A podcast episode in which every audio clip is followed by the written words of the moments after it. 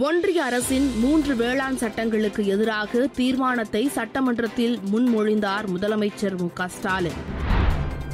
மண் விவசாயிகளை காக்கும் வகையில் சட்டம் இல்லை. சட்டப்பேரவையில் முதலமைச்சர் மு க ஸ்டாலின் பேச்சு.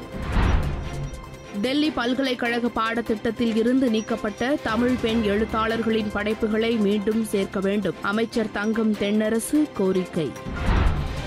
நேரடி வகுப்புகள் துவங்கப்படும் போது மாணவர்கள் பேராசிரியர்கள் கவனமாக இருக்க வேண்டும். உயர்கல்வித்துறை அமைச்சர் பொன்முடி அறிவுறுத்தல். ஆப்கனில் ஐஎஸ் பயங்கரவாதிகளை குறிவைத்து அமெரிக்கா ட்ரோன் வழி தாக்குதல். காபுல் விமான நிலையத்தில் இரட்டை குண்டுவெடிப்பு நிகழ்ந்த நிலையில் அமெரிக்கா பதிலடி. சென்னையில் அம்மா உணவகங்கள் புனரமைப்பு. திருவொற்றியூர் கத்திவாக்கம் அம்மா உணவகங்கள் புத்துயிர் பெறுகின்றன. நாடு முழுவதும் ஒரே நாளில் ஒரு கோடி பேருக்கு தடுப்பூசி செலுத்தப்பட்டது. முன் எப்போதும் இல்லாத அளவாக புதிய சாதனை. வாக்காளர் பட்டியலில் பெயர் விடுபட்டவர்கள் சட்டமன்ற வாக்காளர் பதிவு அலுவலரை தொடர்பு கொள்ளலாம். ஒன்பது மாவட்ட உள்ளாட்சி தேர்தலை ஒட்டி மாநில தேர்தல் ஆணையம் அறிவிப்பு. ஒரு கோடி தடுப்பூசி சாதனை கொண்டாடப்பட வேண்டிய தருணம். பிரதமர் நரேந்திர மோடி பாராட்டு.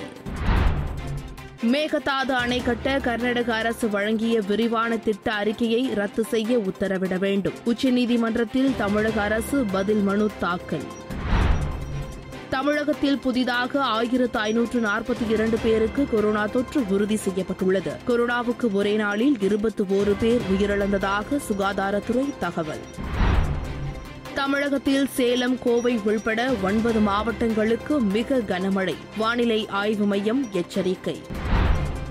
கேரளாவில் தொடர்ந்து மூன்றாவது நாளாக அதிகரிக்கும் கொரோனா பாதிப்பு. மக்கள் பாதுகாப்பாக இருக்க அறிவுறுத்தல். இந்தியா இங்கிலாந்து இடையே ஆன டெஸ்ட் போட்டியில் காவலர்களின் பாதுகாப்பை மீறி மைதானத்தில் ரசிகர் ஒருவர் நுழைந்ததால் பரபரப்பு. மத்திய அரசின் வேளாண் சட்டங்களுக்கு எதிரான தீர்மானத்தை ஏற்க மறுத்து அதிமுகவினர் சட்டப்பேரவையில் இருந்து வெளிநடப்பு.